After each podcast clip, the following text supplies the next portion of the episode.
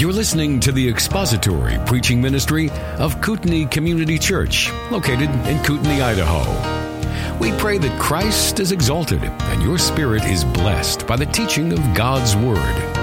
For more information about Kootenai Church, please visit us online at kootenaichurch.org. All right, our next speaker is Darrell Harrison. He serves as the Dean of Social Media at Grace to You, the media ministry of John MacArthur, who in this church needs no introduction.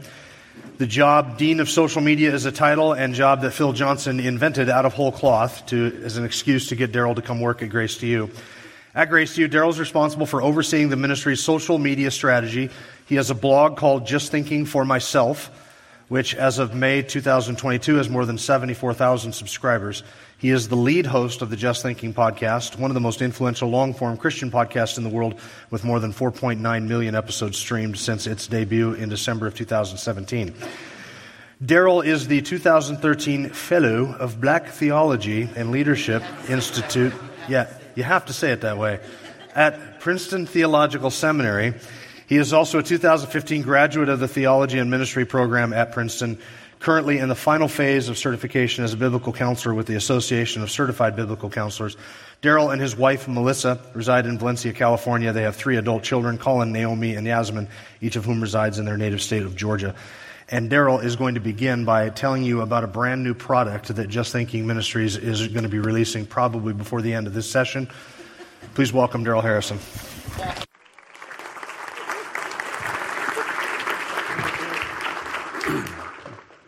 So that product that uh, Jim is alluding to there, Virgil and I were just sort of rehashing some of the moments from the Q and A, which we, we, just had a ball. The Q and A just went by way too fast. Um, I, I, mentioned the phrase "build black better," so I was just mentioning the Virgil. I said, you know what? That should be on a T-shirt. So I, Virgil, I said, Virgil, make that happen. Get that. Get text Dwayne. Tell Dwayne get that on the T-shirt.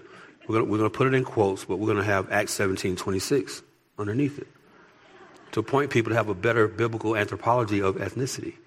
So he's, he's working on that right now as we speak. So it'll probably be available on our website b- before I'm done uh, as a teaser. So I'll, I'll, give you guys, once you give me the thumbs up, we'll let okay, good.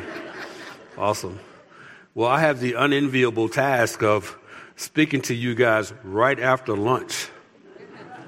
And that goes for me too, because I just ate. So I, I need to make sure that I keep my attention span healthy here as well. So thank you all for coming back uh, today. It's really great to see you all here. Um, as Virgil mentioned, I'm, I'm in the same boat as him. First time ever in Idaho. This place is absolutely gorgeous. It is absolutely, go- I mean, stunningly gorgeous up here. Unbelievable. Uh, but then when you understand what the climate is out in California, uh, anywhere outside of California is, you know, so um, thank you all for having us here. My wife, Melissa, I speak on her behalf as well. And uh, again, not to embarrass anyone, um, but um, I do want to commend Pastor Jim uh, for inviting us up here because when you're speaking to um, any audience, but especially uh, an audience that's comprised primarily of uh, a, a, congregation at a particular church, when you're uh, when you bring someone like me and Virgil to come in to talk about the stuff that we talk about, the way we talk about them, it, it takes some courage to do that.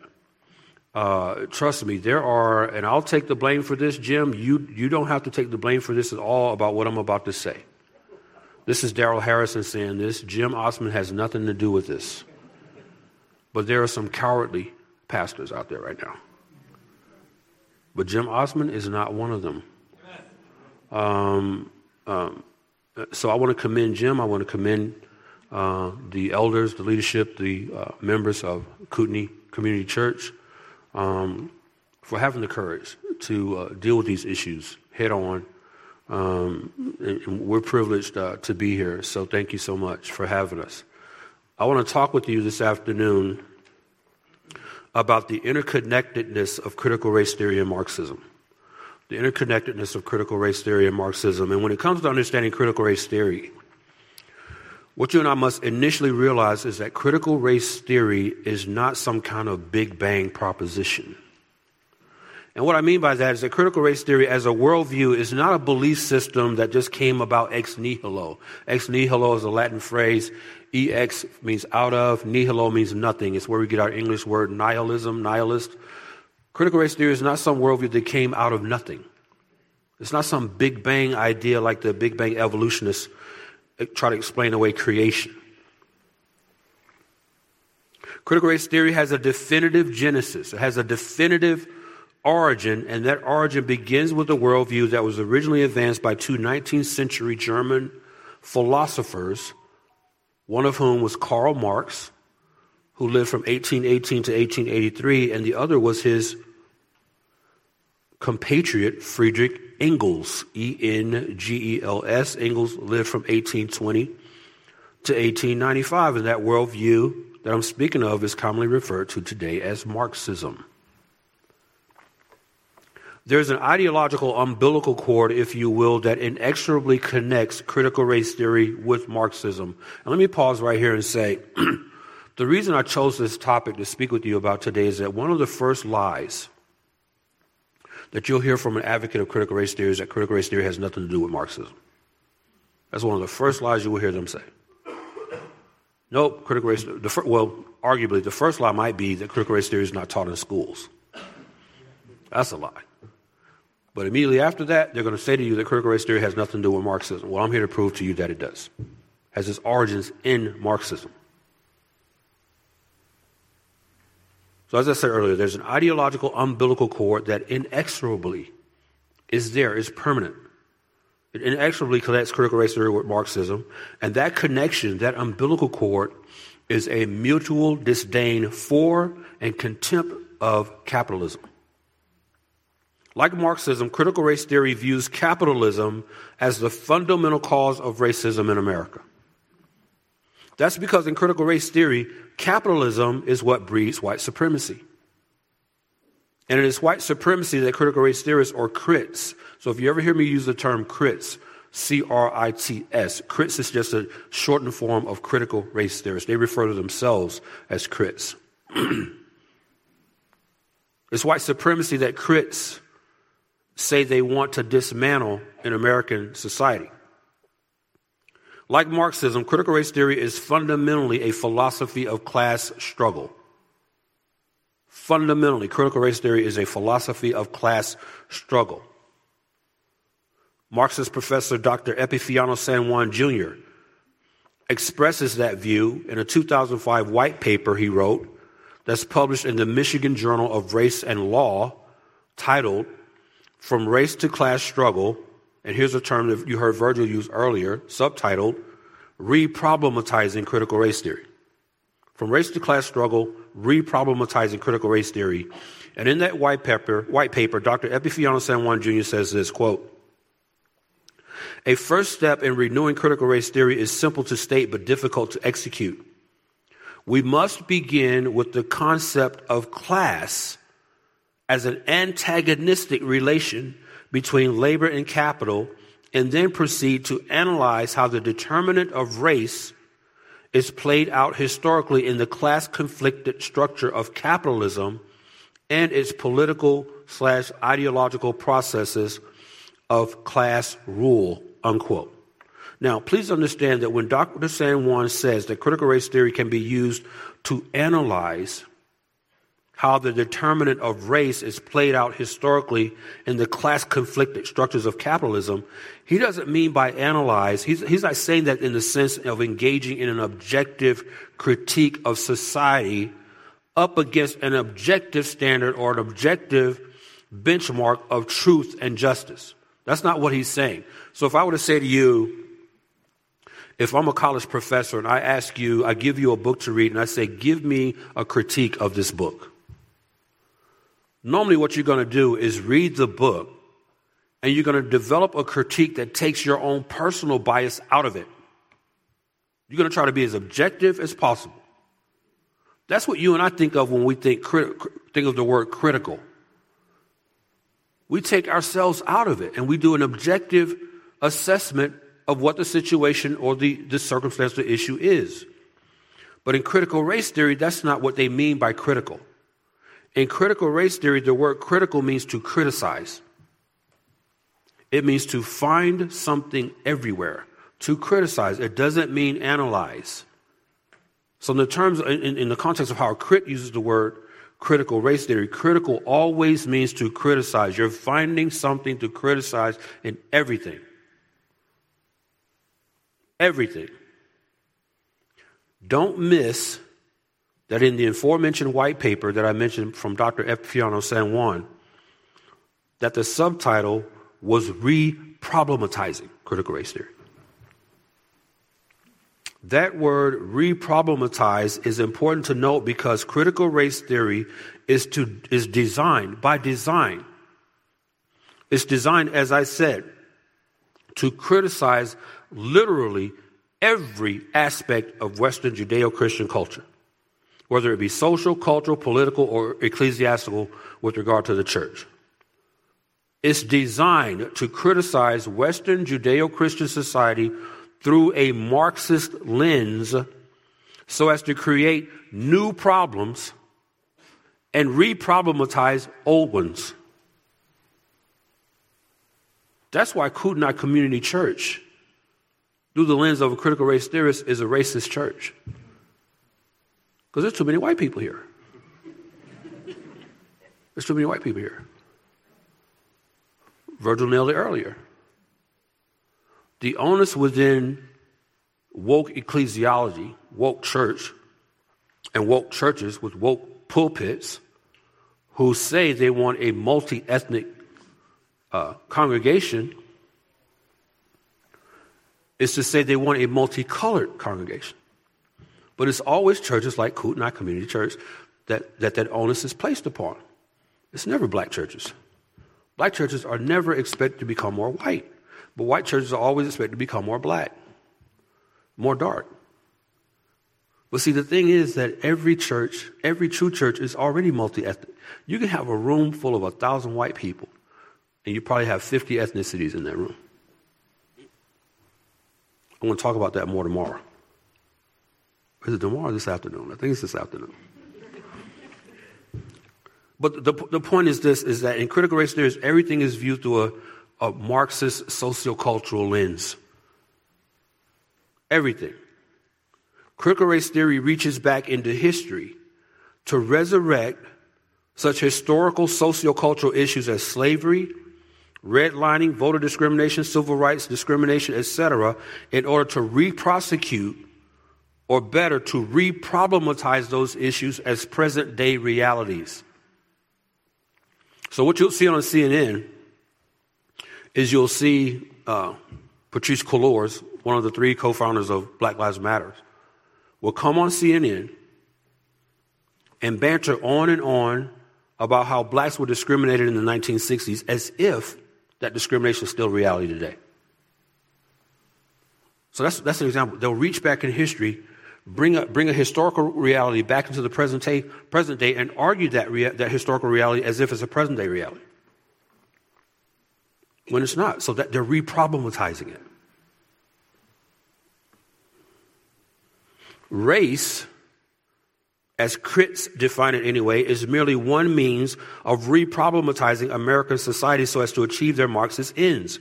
Critical race theory does not define race as a fixed, immutable, and static aspect of one's personhood that is grounded in biology or science or, for, for that matter, theology as what we saw in Virgil's presentation in referencing Acts 17 26.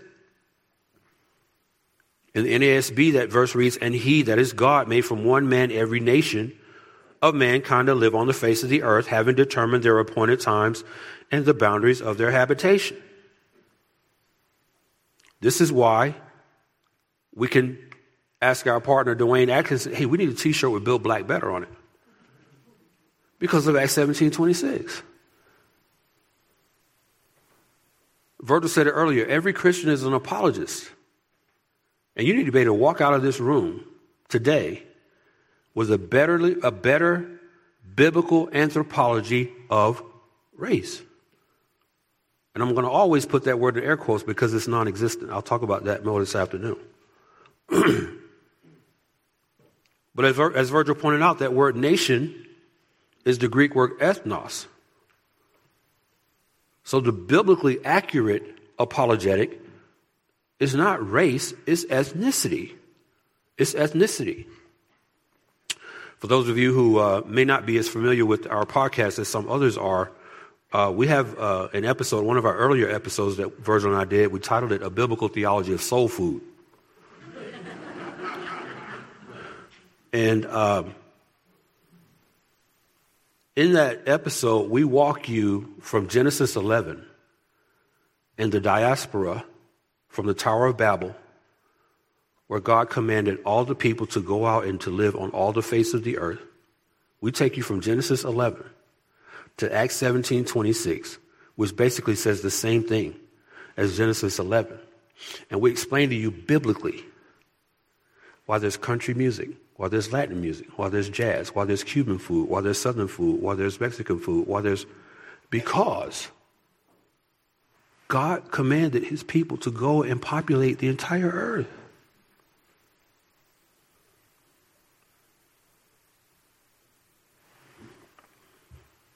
Question.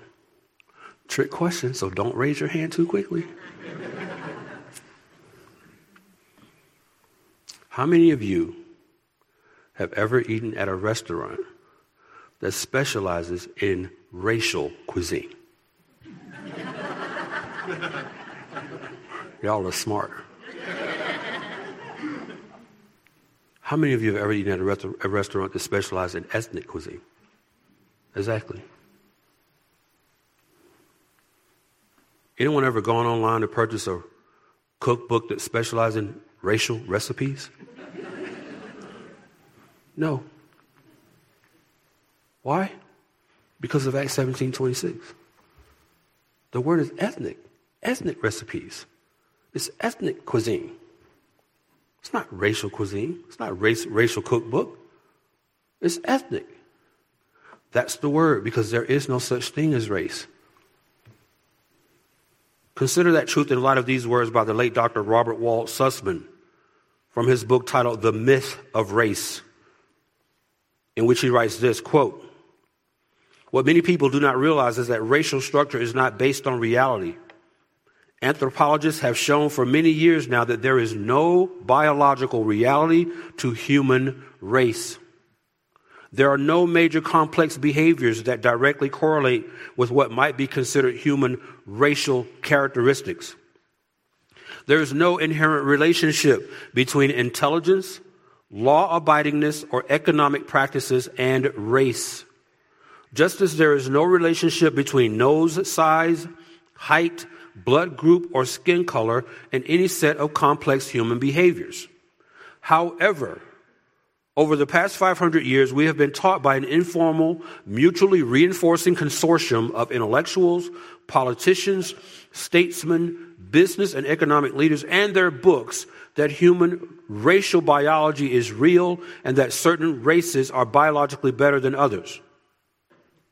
The biologically deterministic racist worldview has been tested and disproven consistently, and yet its proponents have remained resistant to all empirical scientific evidence for more than 500 years. Unquote. I'm going to dive into this even further in my message this afternoon, so don't miss that.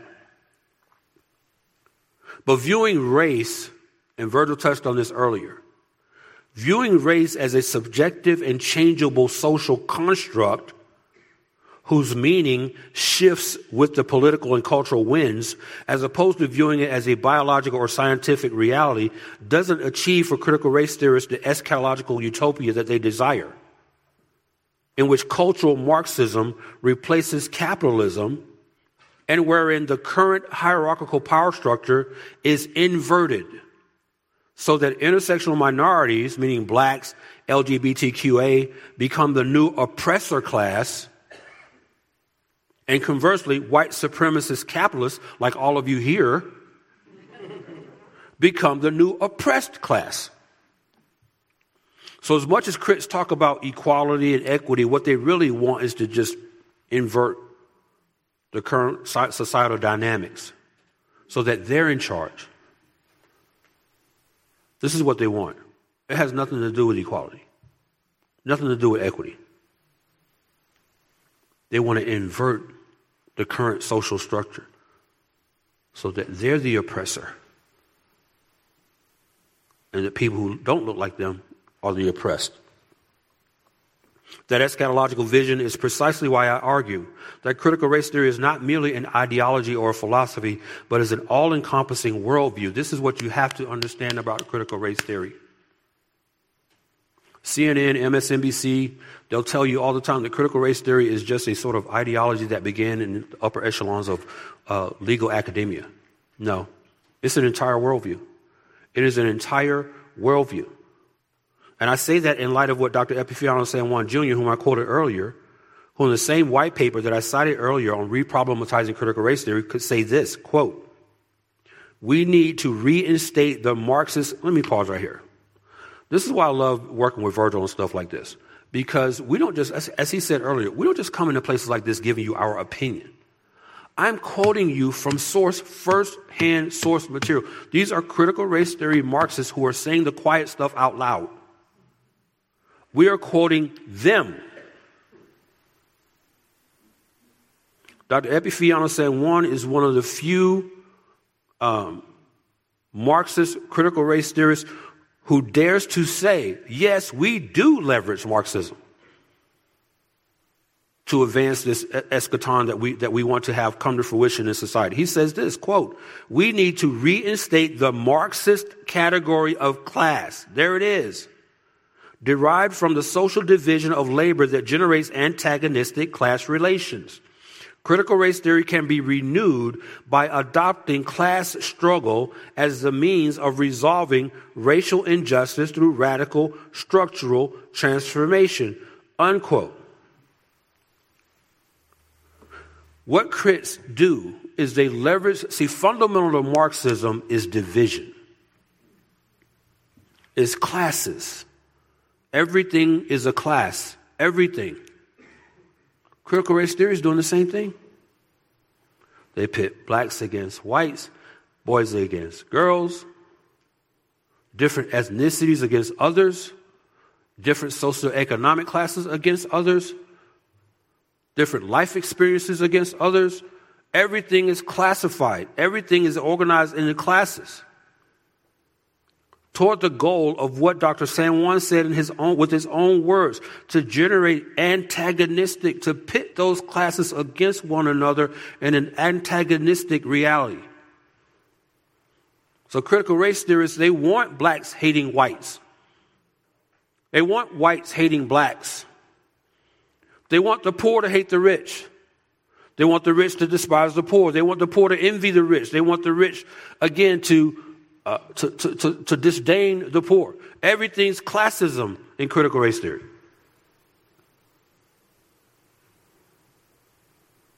Some of you may be familiar with some of the exercises that are, that, that are now going on in, in public schools.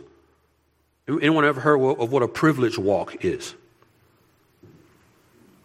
critical race theorists in public schools now are having their class, uh, their students go through what are called privilege walks. So what they'll do is they'll they'll line their students up in a line. Everybody's lined up in one straight line, and what the teacher will do is they will they'll say to the students, "Well, if you if you have your own bedroom, take a step forward. Privilege. If you get an allowance, take a step forward privilege. See what they're doing? See, that's a class that's left behind there. See what they've done? Just that quick. They've established one class versus another class. So now these students back here are looking at me. You see how quick that can happen? That's how it happens. And let me say this. I don't want to show off hands, but if there's anyone in here who's remotely or directly associated with the public school systems here in Kootenai,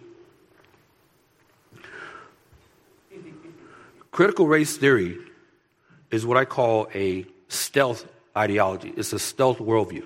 And what I mean by that is don't be so naive as to think that when critical race theory hits your school system, that it's going to hit that school system and say, hey, hi, I'm critical race theory, here I am. I'm critical race theory. No. That's not how it works. Critical race theory is a stealth ideology. It's going to enter your school system as ethnic studies. It's going to enter your classroom as social and emotional learning, SEL. It's going to enter your workplace as DEI, diversity, equity, and inclusion. It's going to enter your workplace as ESG, environmental, social, and governance. It's not going to be called critical race theory. So don't be looking for CRT in your school. Look for ethnic studies. Look for social emotional learning. Look for the stealth vernacular and the stealth wording that still teaches the same stuff, but it's not going to be called critical race theory. I promise you that. If you're white and you work in corporate America, really, whether it's corporate America or not, DEI is coming after you. DEI, diversity, equity, inclusion, is nothing more than legally codified hiring discrimination based on skin color. Its goal is to keep white people out of positions of power. The irony that is called diversity, equity, and inclusion is that when you examine the data of companies that have diversity, equity, inclusion officers, DEI officers, 95% of them are black female. So, what's the diversity in that?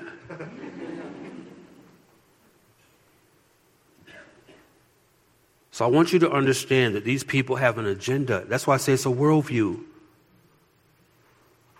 It's, a, it's an entire worldview. That's why in, in, in, critical race theory, race is not a fixed idea, it's changeable. It's not, it's not just about skin color, it's a whole, it's a whole cultural uh, construct. Race can be how much money you make. Race can be how many children you have. The more children you have and you're white, the more racist you are.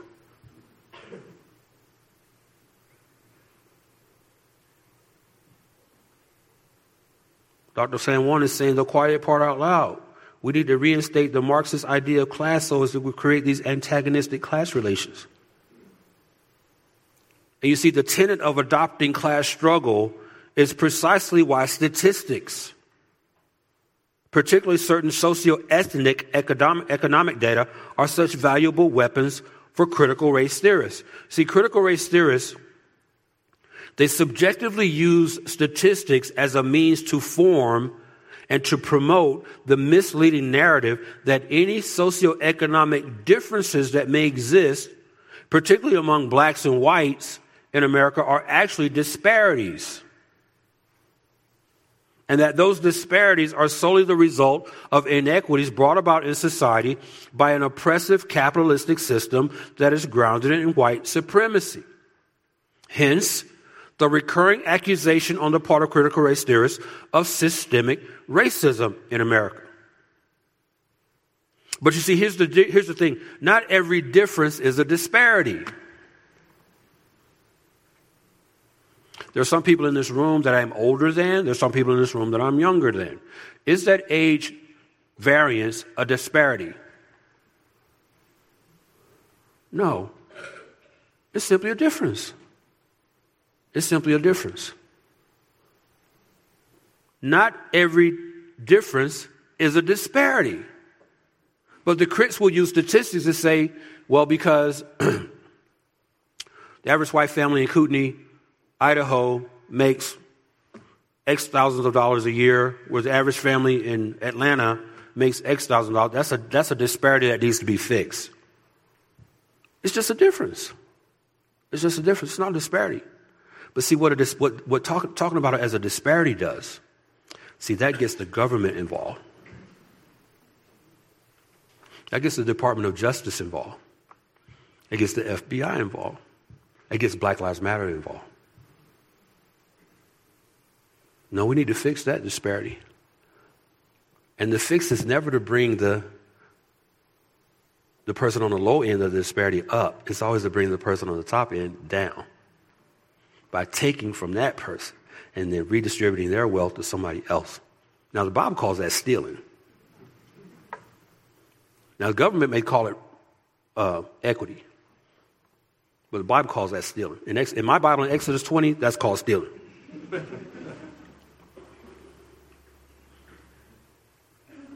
but they'll, they'll use statistics.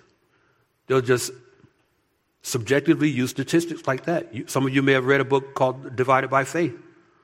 That's exactly what that book does. I know of many churches around the country that were using that same book as a Bible study. All that book does is pre- subjectively present statistics and cause the, the, the, variances depicted in those statistics as proof that, that America is racist.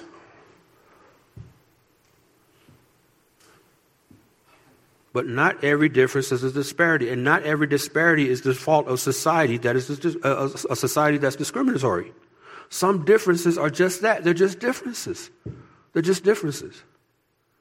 Rightly did economist and author Thomas Sowell assert in his book titled Discrimination and Disparities that, quote, the emphasis on complex statistical analysis in economics and other fields, however valuable or even vital, such statistical analysis may be in many cases can lead to overlooking simple but fundamental questions as to whether the numbers on which these complex analyses are based are in fact measuring what they seem to be measuring or claim to be measuring. What can be disconcerting, if not painful, are the simple and obvious fallacies that can pass muster in intellectual circles when these fallacies seem to advance the prevailing vision of what is called social justice. What Sowell is saying here is that in social justice, in the social justice narrative, nothing needs to be proven. All you have to do is assert. Doesn't need to be proven.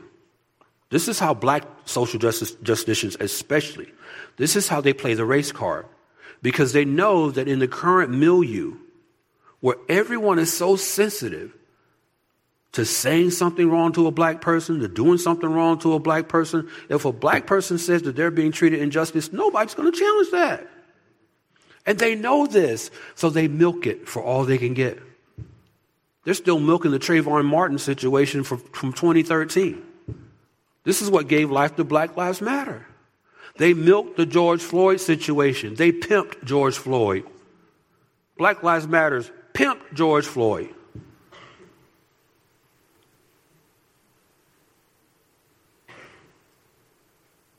for the sake of narrative and pushing an agenda. Now we come to find out, as Virgil and I told you a year and a half ago, we dropped six hours of content on Black Lives Matter. We told you who these folks were. But no, no, no. T4G didn't listen. TGC didn't listen. Uh, all kind of evangelical leaders didn't listen. Now, what are we finding out? They're spending the money on mansions, private jets, private security. They're lining the pockets of their family members with hundreds of thousands of dollars. Patrisse Cullors, the, the lead founder of Black Lives Matter, was complaining a few weeks ago that the government requires them to file a Form 990. Uh, Ministries is a 501c3 organization. We have, a, we have to file a, a 990 with the IRS every year. But Patrisse Cullors said, no, we shouldn't have to follow 990 because that's racist. now we know why she didn't want to file that 990. On our 990, we have to tell the IRS where our donations are coming from and what we're spending them on. They didn't want to do that. They didn't want to have to do that. And now we know why. Some have said the BLM really stands for buy large mansions. That's, what, what it really stands for. My point is this that contrary to what may appear to be the reality as you survey the critical race theory landscape, not everyone views socialism in such an affirming way as does Dr. Epifanio San Juan Jr. For example, Dr. Chinua Mbetwa has authored a book titled Why Africa is Poor. And in that book, Dr. Mbetwa says this, quote, Socialism is not adept at finding solutions to serious problems. Its emphasis on collective responsibility over and above individual responsibility rolls over lingering individual capacity to configure self extricating measures out of crises. In the long term, socialism robs individuals of the opportunity to acquire skills for personal emancipation. Socialism struggles, Dr. Mbetwa says, socialism struggles when it attempts to function as a propeller of wealth, unquote. Now, the end of that quote by Dr. Mbetwa was that socialism struggles when it attempts to function as a propeller of wealth, brings up an incredible irony with respect to socialism. I mean, think about it. In order to have socialism, you need capitalism.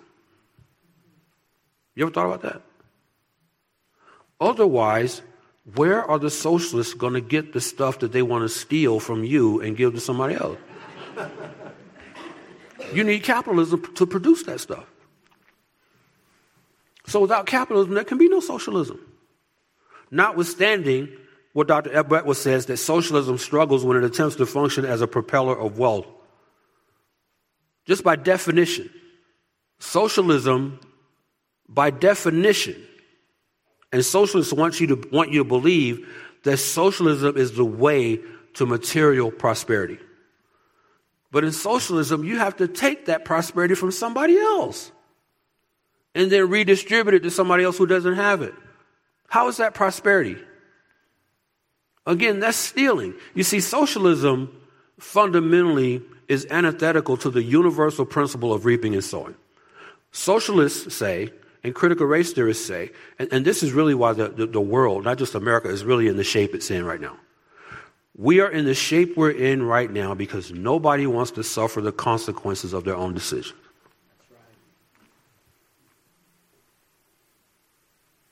The, the, the, entire abortion industry is built on that presupposition. Oh, you got pregnant? Don't worry. You don't have to deal with the consequences of that. You can kill the baby. Just make this appointment with Planned Parenthood. We'll take care of it in an hour. And you can go on and live your life as if nothing happened. And we have an entire population right now that wants to live as if nothing happened. That's why we're in the mess we're in right now. This is why your, this is why your taxes are so high. Because you're paying for the mistakes that other people have made but that they don't want to live with. But my Bible tells me that you reap what you sow, that every person is going to be rewarded on the basis of, on the basis of their individual efforts, for the better or worse. But we have an entire world now where nobody wants to suffer, nobody wants to have to deal with the responsibilities and consequences of independent, volitional, willful decisions that they themselves made. Student loan forgiveness, again, that's another example. You took on the loan, you took on the debt. Why shouldn't you have to pay it back? That's a universal principle. In Proverbs, I forget which Proverbs it is, but it says that God honors the person who keeps their promise even at their own hurt. See, the scriptures has answers for all this stuff. To ask somebody else to pay off your student loan debt that you willfully undertook is a sin. But nope, I don't want to have to deal with the consequences of that. I don't want to have to have that responsibility. So, Mr. Biden, please. But that's where we are in, now in America. Stuff that God says no to, we'll just go to government and look for the government to say yes to it. So, how do we get here? I've spoken to this point about the ideological connectedness between critical race theory and Marxism, but there's a chronological connection as well, which I alluded to earlier, and that chrono- chronology begins with what is known as critical theory. So if you're taking notes, I'm going to walk you chrono- chronologically through how we got from Marxism to critical race theory. That first point in this chronology is known as critical theory or CT. Critical theory defined provides a specific interpretation of Marxist philosophy with regards to a, a, a critique or a criti- criticizing of mass culture. So, what critical theory did, it looked at all of society through the lens of Marxism. Looking at in, in, inequities, what's not fair, what's not right. In other words, critical theory criticizes all aspects of culture through the lens of Marxism. Also known as the Frankfurt School, Critical theory is a philosophical and sociological movement spread across many universities around the world. It was originally located at the Institute for Social Research at the Goethe University in Frankfurt, Germany. That's why it's uh, regarded and called often the Frankfurt School, because it was based, the Institute for Social Research was based in Frankfurt, Germany. The Institute was founded in 1923 by a wealthy German Argentine Jew by the name of Felix Weil. That name is F E L I X, last name is W E I L. Weil founded the Institute for Social Research with the aim of developing Marxist studies in Germany. After 1933, the Nazis came in and they forced the closure of the Institute for Social Research because the, the, the, institute was headed by Jews. So obviously, when the Marxists came in, they wanted the Jews out. But the institute didn't just shut down just because they were kicked out by the Nazis. What happened was that the institute relocated itself to the United States at Columbia University in New York City. And as I stand here today, the Institute for Social Research is still located at Columbia University in New York City. It is the Institute for Social Research, which several decades later in the 1970s gave rise to a movement known as Critical Legal Studies, or CLS. So now we've gone from CT to, to CLS. As a movement, critical legal studies was comprised predominantly of a group of white neo Marxist legal scholars who sought to study the impacts of legal jurisprudence in America, but through a Marxist, a Marxian construct of equality and justice. It was a CLS movement that, and this is very important for you to remember. It was the CLS movement in the 70s that initiated a shift from Marxism being fundamentally a philosophy of economic class struggle, what I call orthodox Marxism. Orthodox Marxism was primarily a movement undergirded by trying to uh, equal the playing field economically. But the CLS movement in the 70s, the critical legal studies movement, came in and, and initiated a shift from Marxism being viewed purely as an economic ideology to one of identity struggle. Identity. So it's not now, it's not now only economic struggle, it's identity struggle. It's what I call cultural Marxism. So you begin with economic Marxism, now you have cultural Marxism.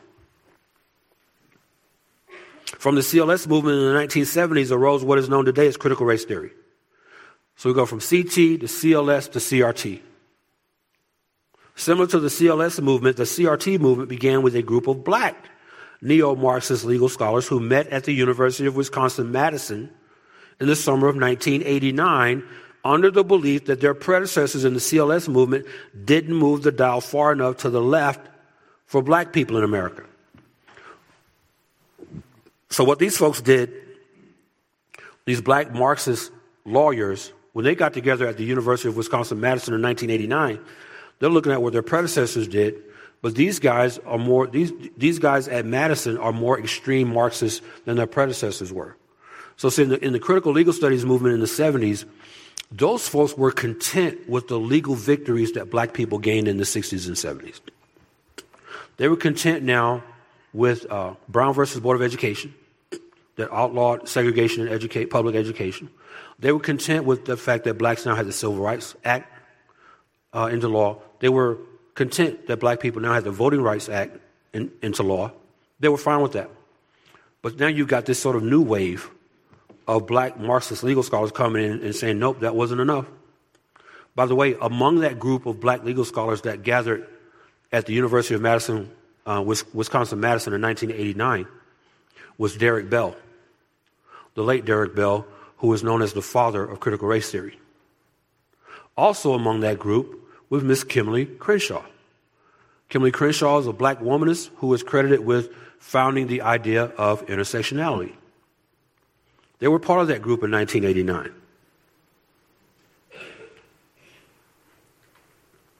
So crits amongst the this initial group of black Marxist legal scholars, they didn't see the CLS movement as being radical enough. So what did they do?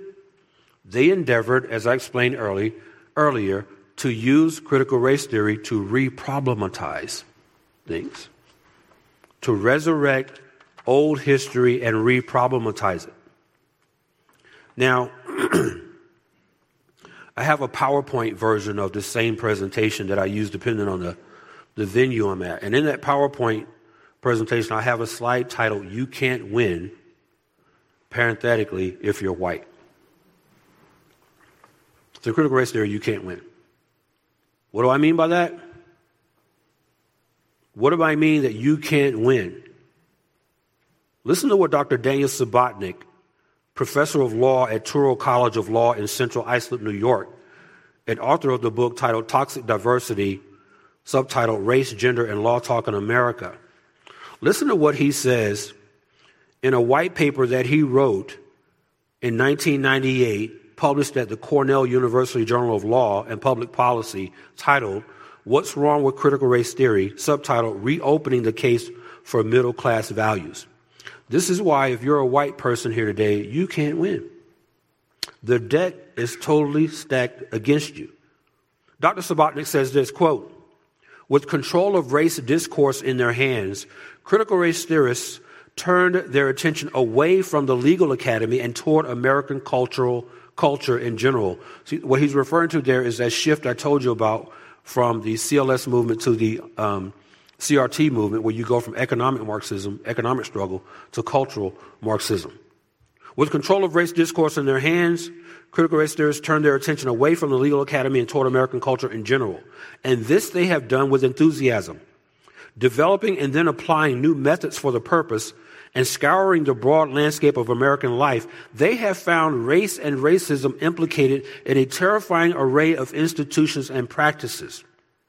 Whites, then, stand accused and have remained largely undefended. Unquote. Now, please hear what Dr. Subotnik is saying. When he says that critical race theorists have found race and racism implicated in a terrifying array of institutions and practices, he's not saying that there has, they have found objective evidence of, the of racial practices in these institutions. That's not what he's saying. What he's saying is that critical race theorists are alleging that these institutions are racist. And that that's all they have to do. So when he says that whites stand accused and have remained largely undefended, that's what I mean when I say you can't win. You, if you're white, you can't win this. It's unwinnable. It's unwinnable for you by design. People often ask uh, and me, well, what, what can I say, you know, when someone walks up to me and they say I'm racist, but I'm really not? Well, that's the first mistake you made. You don't reply to them at all. You don't. You don't. It's a setup. It's a setup. You ignore them. You ignore them. You don't try to prove some, to somebody that you're not racist. Don't do it. That's how you steal their power back from them. They're trying to get you, there's a, there's a, a formal term for what's happening here. It's called narratology. It's, it's the idea of using narrative to advance an agenda. This is why, within critical race theory and liberation theology as well, life experiences. Uh, listen, can I just step back from my notes one second? I don't mean to get political here. I really don't. But I have to say this. And with all due respect to anyone in this room who may have voted for President Biden, I apologize in advance. But when you get your press secretary out here, a black lesbian uh, womanist as your press secretary, And you're trying to tell me, someone who lives in Los Angeles County, where in certain parts of Los Angeles, and I am not lying, gas is approaching $10 a gallon. When you look me straight in the face through a camera and you tell me that your president Joe Biden, that he has life experience, he can, uh, he can sense, uh, uh, he's sensitive to how I feel because he's lived this. You're going to lie to me in my face and tell me that? That's narratology. That's an example of narratology. The, the, the, goal of narratology is to frame a narrative so that it connects with you emotionally. This is what happened with George Floyd. White people coming out of the woodwork. Listen, I saw the video one time. Oh, I'm not going to watch it again. I saw it one time. I saw it one time. Visually, you never forget it. You never forget what you saw. But don't come to me under the presumption that what, because George Floyd was black, that I am somehow vicariously connected to what happened to him because my skin's the same color. Don't insult me like that. Don't insult me, President Biden, by telling me, well, life, your life experience, you can understand where. No, you can't. You're being chauffeured everywhere you go by taxpayer funded limousines, by tax, that are filled with taxpayer funded gas, by taxpayer funded bulletproof glass, bulletproof metal, with taxpayer funded armed security, and you're telling me you can understand how. Bro.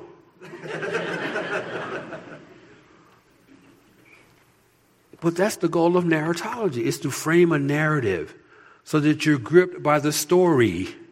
You ignore the facts.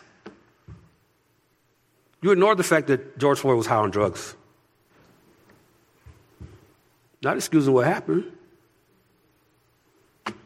But see, I wasn't there. I can, I can either put myself in the shoes of that police officer or in the shoes of George Floyd. But this is what critical race theorists try to do. This is, see, this is why you can't win. Because all they have to do is just say that a, something's racist. That's all they have to do.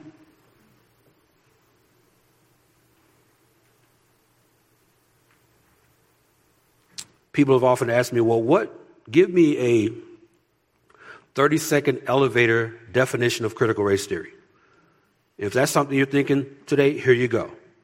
Critical race theory is built upon one main presupposition, but is supported by three other presuppositions. So you have one main presupposition, and is supported by three others. But if you want one simple definition of what critical race theory is, crit- critical race theory is this. Critical race theory is the belief that racism is the normal, common, and everyday experience of all people of color in America. Period. There you go. Critical race theory is the belief that racism is the normal, common and everyday experience of all people of color in America, period. That is the foundational presupposition upon which critical race theory rests. Now, what this definition omits or ignores is what I call the reality of intra ethnic racism, which is the racism that black people exhibit toward other black people. But see, this is how crits make their money. Crits make their money on the naivete of people who default to a definition of racism being only as it relates to white people and black people. It's never black people and black people. It's like we said in the, in the Q&A. Never had a white person call me nigger. Had plenty of black people call me nigger. All, all kinds of stuff I can't even say on this podium about black people.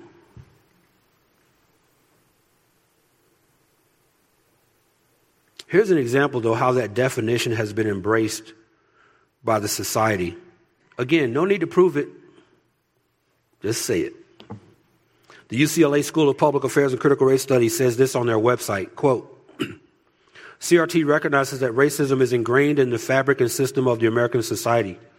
The individual racism, now listen to how stupid this sentence is.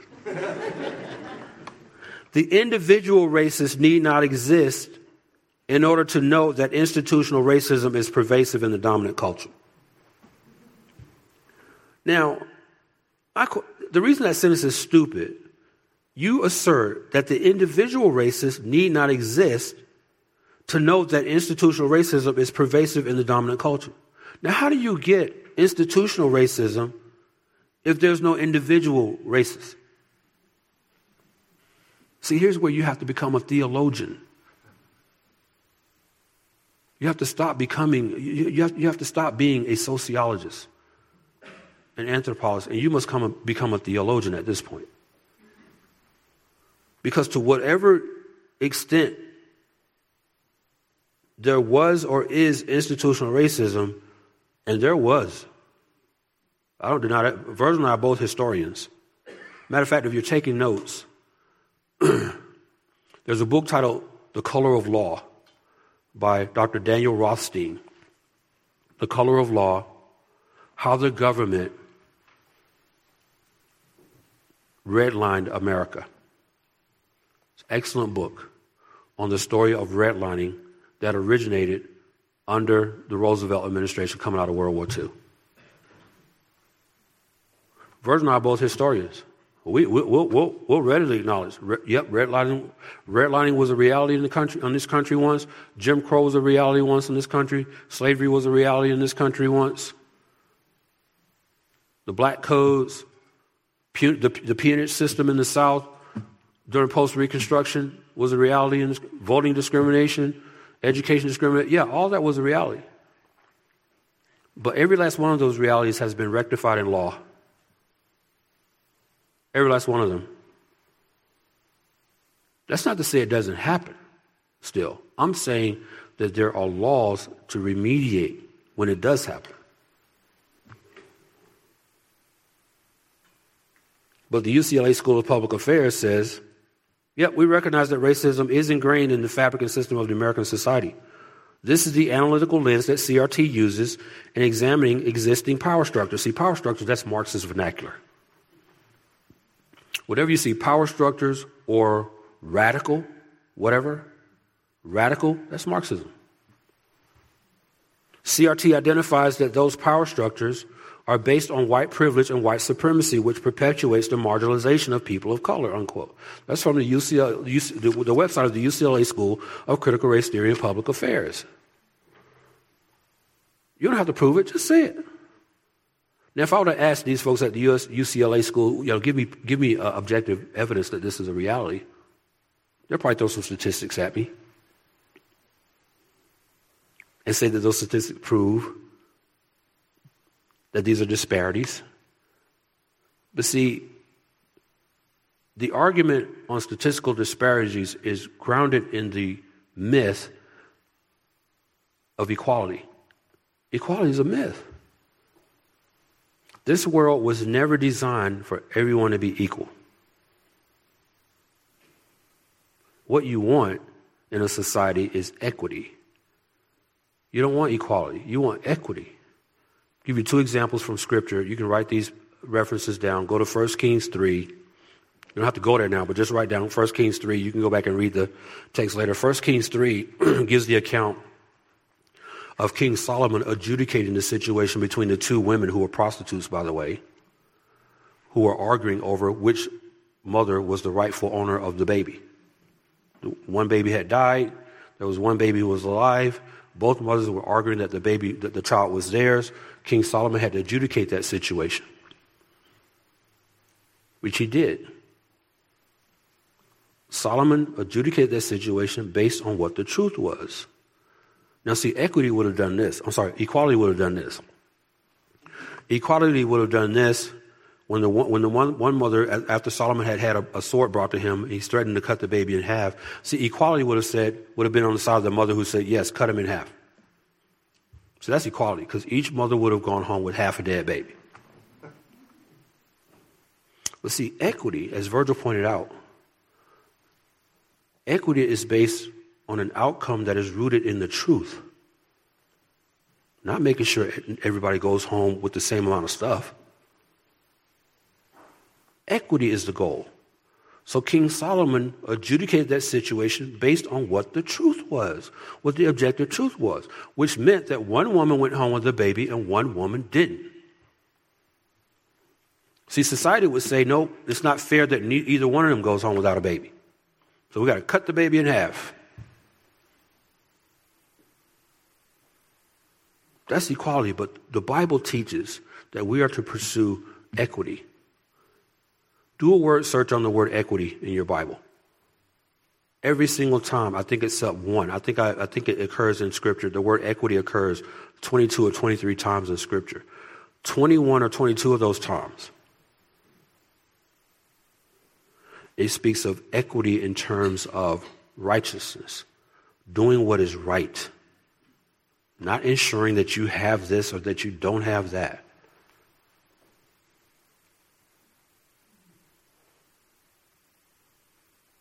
But the narrative goes on. All you have to do is assert that America is a white supremacist country. As example, by the UCLA website on the School of Public Affairs and Critical Race Theory. And th- those words that I just read from that website, they accurately frame the main presupposition, presuppositional thesis of, of critical race theory. That is, that race is endemic to every aspect of American life. This goes back to what I said earlier that the word critical in critical race theory doesn't mean to analyze, it means to criticize. It finds race everywhere. Racism everywhere. It's everywhere. That's the primary thesis upon which critical race theory makes its money. I want to quote again Dr. Daniel Subotnik from his book, Toxic Diversity.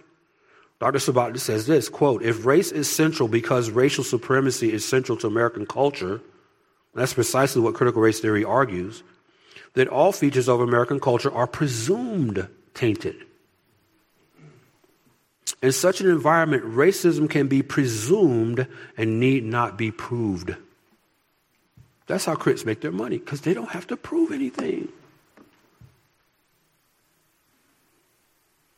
That quote from Dr. Subotnik is precisely why I say if you're a white person, again, you can't win with critical race theory. Because in critical race theory, the only sin is the sin of being white. Or to put it another way, it's the sin of not being black. The Apostle Paul says in 2 Corinthians 5, verses 14 through 16, For the love of Christ controls us, having concluded this, that one died for all, therefore all died. And he died for all, so that they, so that they who live might no longer live for themselves, but for him who died and rose again on their behalf. And here's the key 2 Corinthians 5, verse 16. Therefore, now we recognize no one according to the flesh. Now, I take that verse literally. That's why if you're here now and you're a believer in Jesus Christ, I don't view you as a white man, as my white brother. I don't view you as my white sister. You're either my sister or my brother, period. There is no distinction as it relates to melanin. There is no black church or white church or Hispanic church or Latin church. We're all one. We don't recognize each other anymore according to the flesh. Contrary to Paul's exhortation in 2 Corinthians 5, critical race theorists recognize every person according to the flesh. Whether it's your ethnicity, your gender, or some other intersectional aesthetic of your personhood. Now, I haven't given you the main presupposition of critical race theory, which is, again, that racism is essentially everywhere. There are at least three supporting presuppositional theses, which are these. Number one, number one is what's called the interest convergence or material determinism thesis. Interest convergence or material determinism thesis. The interest convergence thesis holds that racism benefits and advances the interests of white people always and only at the expense of black people. So again, the presupposition is that because you're white, you're automatically doing better than I am because you're white. And that you're doing better than I am, and interest convergence, interest convergence presupposes that you're doing better than I am because you took something from me in order to get where you are. Number two is what's called the social construction thesis. Social construction thesis. This thesis holds that race and races are products of social thought and relation, not fixed biological or scientific realities. Karl Marx believes the same thing. This is why in critical race theory, racism is mutable, is changeable, is fluid. Like I said earlier, it's not just about your skin color, it can be anything. Because it's, it's, a, it's a social construct. Beware of anything that has attached to it the word construct. Beware, run from it. Race is a social construct. It's fluid, it's changeable. It can mean one thing one day and another thing the next. The third presupposition is this is what's called the voice of color thesis or the VOC. VOC thesis. the voice of color thesis holds that ethnic minorities are better suited to talk about systemic oppression and marginalization. In other words, if you're white, you have no right to say anything because you're the problem. So you need to shut up and listen. Just shut up and listen.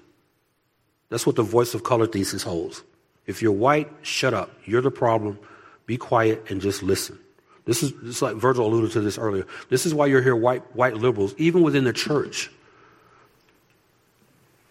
You'll express your biblical worldview to them, they'll say, Oh, you need to go listen to black voices. Except those black voices never include people like me and Virgil. Last time I checked, I'm black and I have a voice. but they don't want to hear from us. So we know what they mean by that. Go listen to your Patrisse Cullors. Go listen to Black Lives Matter. Go listen to Jackie Hill Perry. Go listen to Thabiti Anyabwile. Don't listen to not that not that black voice. Right, Verge? We're black, we're just not the right kind of black.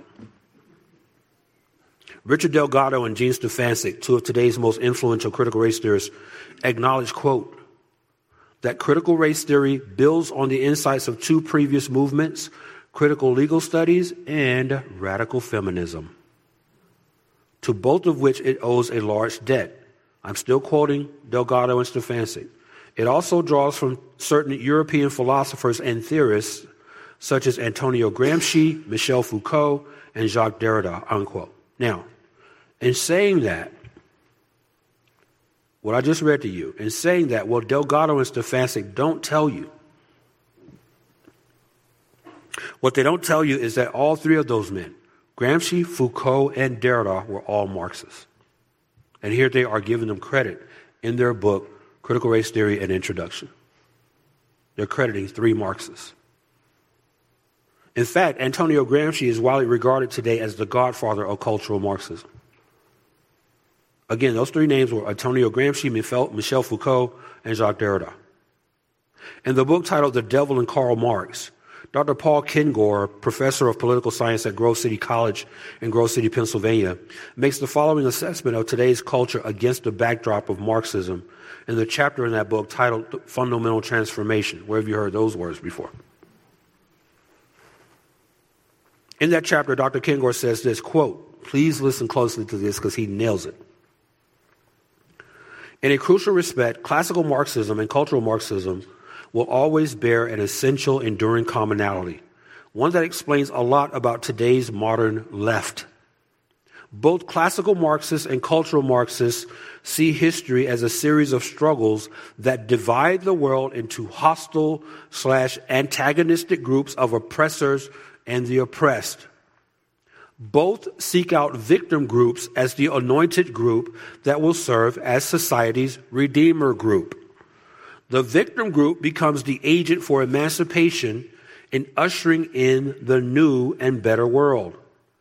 The Marxists must always then be on the search for the newest victim class which in turn must always be made aware of its victimization. That's what's happening right now in uh, the current milieu that we find ourselves, where black people can't even get out of bed by themselves in the mornings because they're victims of everything.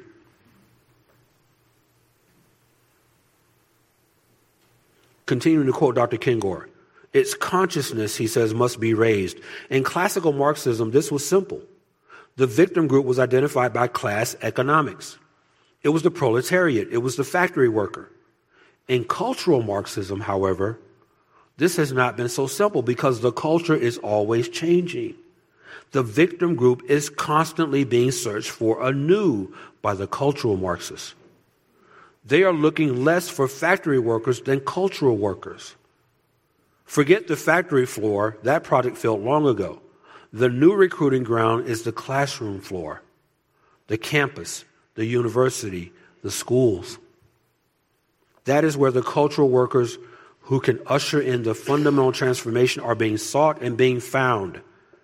These modern cultural revolutionaries are succeeding magnificently in redefining everything from marriage and family to sexuality and gender. You are especially seeing this in public schools now in grades, starting as early as kindergarten. You've got these cultural revolutionaries, as Dr. Kengor describes them, putting rainbow flags everywhere, Black Lives Matters flags everywhere. They're teaching gender ideology, transgender uh, sexuality in their textbooks. You need to be listening to what Dr. Kengor is saying here. Your schools right now are populated with cultural Marxists teaching your kids. Dr. Kengor closes with this. He says the modern cultural revolutionaries are succeeding magnificently in redefining everything from marriage and family to sexuality and gender.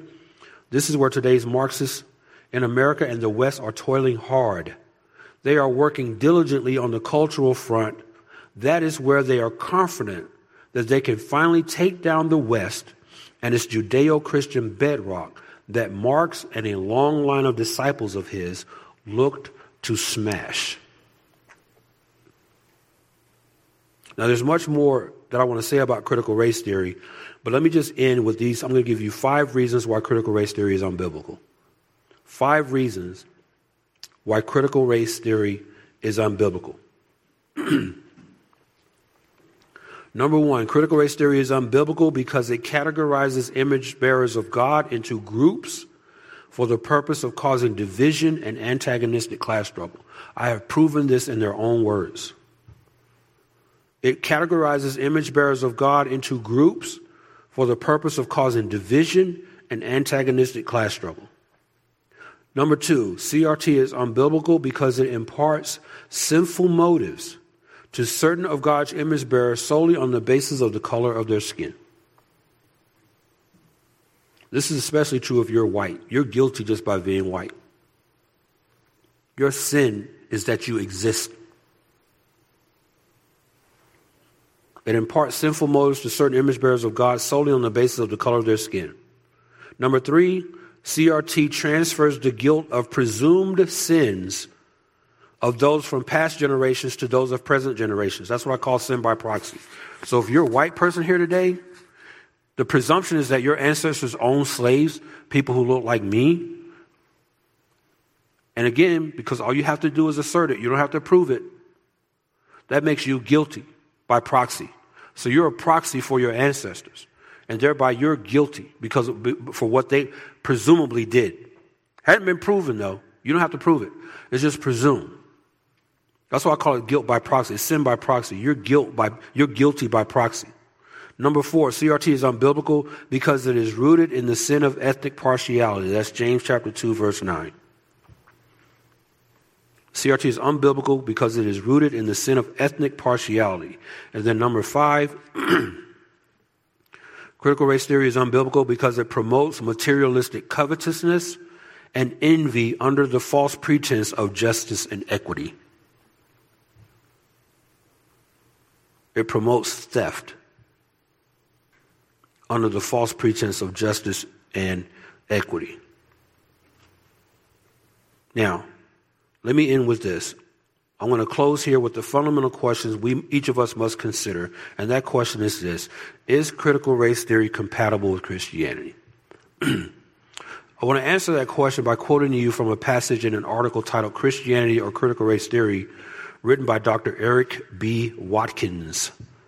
Dr. Watkins is senior pastor of Harvest Orthodox Presbyterian Church in San Marcos, California. The, article that I'm about to quote from, by the way, can be found, it, found rather, in the October 2021 issue of Table Talk magazine. Uh, that publication is uh, done by Ligonier Ministries. But in that article, again, it's titled Christianity or Critical Theory, Dr. Eric B. Watson, Watkins writes this quote, Is critical theory's worldview compatible with Christianity? This is an important question. While, while it may be possible to find Christians who endorse critical theory, it is nearly impossible to find critical theorists who endorse Christianity. This is because Christianity is an overarching system of thought that seeks to define reality and posits objective moral values. According to critical theory, Christianity fosters unsafe ideologies and institutions that perpetuate anti scientific thought, intolerance for certain sexual behaviors, parochialism, patriarchy, and a punishing authoritarianism for any who do not conform. Pre Enlightenment Christianity is seen as stuck in the dark ages of intellectual barbarism, and the post Enlightenment church is viewed as perpetuating colonialism, racism, sexism, chauvinism, and homophobia. Critical theory is critical of virtually all worldviews, including Christianity. Its goal is human autonomy from any objective authority whatsoever. Unquote. Now, contrary to what many Marxists, crits, and black liberation theologians will have you believe, critical race theory is not merely some innocuous, innocent way of promoting anti racism or of teaching people about the history of racism in America or of understanding how the power dynamics of white supremacy have operated in this nation. For example, in a video produced by an organization called Liberated Ethnic Studies, public school educator by the name of Teresa Montano said the following to a group of fellow public school teachers, and I'm quoting here. This is why you need to be on point, especially if you have children in public schools. Listen to what Teresa Montano said, quoting her. And I told you earlier, critical race theory is not going to come into your schools and your place of business as critical race theory. It's going to come in as ethnic studies into your schools. Montano says this quote, ethnic studies is more than pedagogy and content. Ethnic studies is about creating change in the community. And what you will see in the lessons that we teach are how classroom teachers can begin to use critical race theory connected to ethnic studies in a way to empower and to create social justice activists out of our students. Unquote. Well, there you have it. In their own words. In their own words. If you want to know, again, number one, one of the lies of critical race theory is that critical race theory is not taught in public schools. Well, yes, it is. You just heard a crit acknowledge that. So if you want to know what the goal is of critical race theorists trying to beat down the doors to get CRT t- to be taught in public schools, there you have it. Because their goal is not to educate your children. Their goal is to create social justice activists out of your children so that your children come home hating you. Now, if you think I'm exaggerating, you just sit back and watch. Their goal is to send your children home hating their parents. Disregarding parental authority, transitioning your child so that your boy, your six year old boy, comes home, says, Daddy, I'm, I think I'm a girl. There you have it in their own words. There is nothing innocuous or innocent about critical race theory. Critical race theory is an all encompassing worldview, one that is steeped in cultural Marxism and that shares the same teleological ends as that which I quoted earlier from Dr. Paul Kengor, namely the takedown of the West and its Judeo Christian bedrock. Thank you for listening to the latest podcast from Kootenai Church. If you'd like to learn more about Kootenai Church or to donate to our church ministry, you can do so online by visiting kootenaichurch.org. We hope you enjoyed this podcast and pray you'll join us again next time. Once again, thank you for listening.